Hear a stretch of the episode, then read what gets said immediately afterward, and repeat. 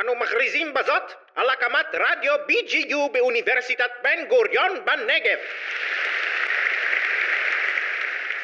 שמעתם על המקרה שקרה לפני בערך חודש? על מה אתה מדבר?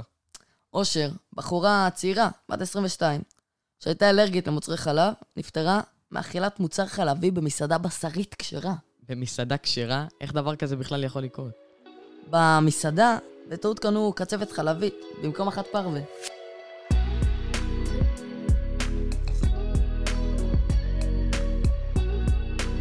אז אני אילי, אני בן. ואני לירון.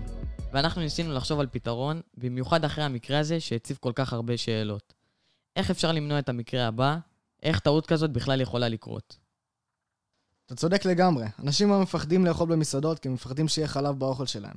הם צריכים להסתמך על אנשים אחרים. אתם הייתם רוצים לחיות בעולם כזה? וואלה, לא הייתי רוצה.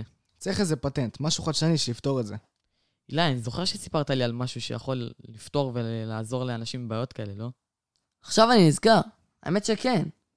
היה לי רעיון כזה פעם, כן, אני זוכר, זה המקל הזה שמכניסים לאוכל. שבודק אם יש חלב. רגע, רגע, על מה אתה מדבר? מקל שדוחפים לאוכל? איך דבר כזה בכלל עובד? תראה, כימיה של זה בעצם מאוד פשוטה. על המקל יש חומר בשם לקטז, וכשהוא משתלב עם הלקטוז שבתוך החלב, הדבר הזה יוצר ריאקציה, מין תגובה כזאת. והאינדיקטור שקם בתוך המקל מגיב. זה מסמל למשתמש אם במוצר יש או אין לקטוז, חומר הפעיל במוצרי חלב. לא אמרת שזה פשוט? תחשוב על זה, זה באמת פשוט בן. מה שאילי בעצם אומר, זה כשמכניסים את המקל לאוכל, המקל מראה סימן אם יש או אין חלב במוצר. אה, אוקיי, אז זה באמת פשוט. זה גם יכול לעזור למלא אנשים. מלא אנשים שאלרגים לחלב.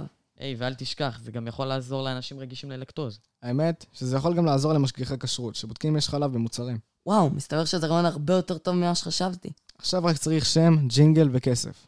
יש לי רעיון לשם. נו, תגיד. לק סקנר. מה? נו, כאילו, לק כמו לקטוז ולקטז, וזה גם מזל. וסקנר. כאילו, הוא סורק. ולי יש רעיון לג'ינגל. לקס סקנר, כבר לא צריך לסמוך רק על מזל. יופי, עכשיו חסר הכסף.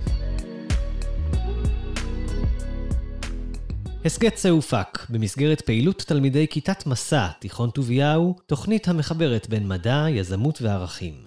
התוכנית היא שיתוף פעולה של בית הספר התיכון טוביהו, עיריית באר שבע, מרכז חוסידמן לנוער שוחר מדע ועמותת יוניסטרים. ההסכת הופק באולפן רדיו BGU, אוניברסיטת בן גוריון בנגב. תודה רבה לכם שהאזנתם.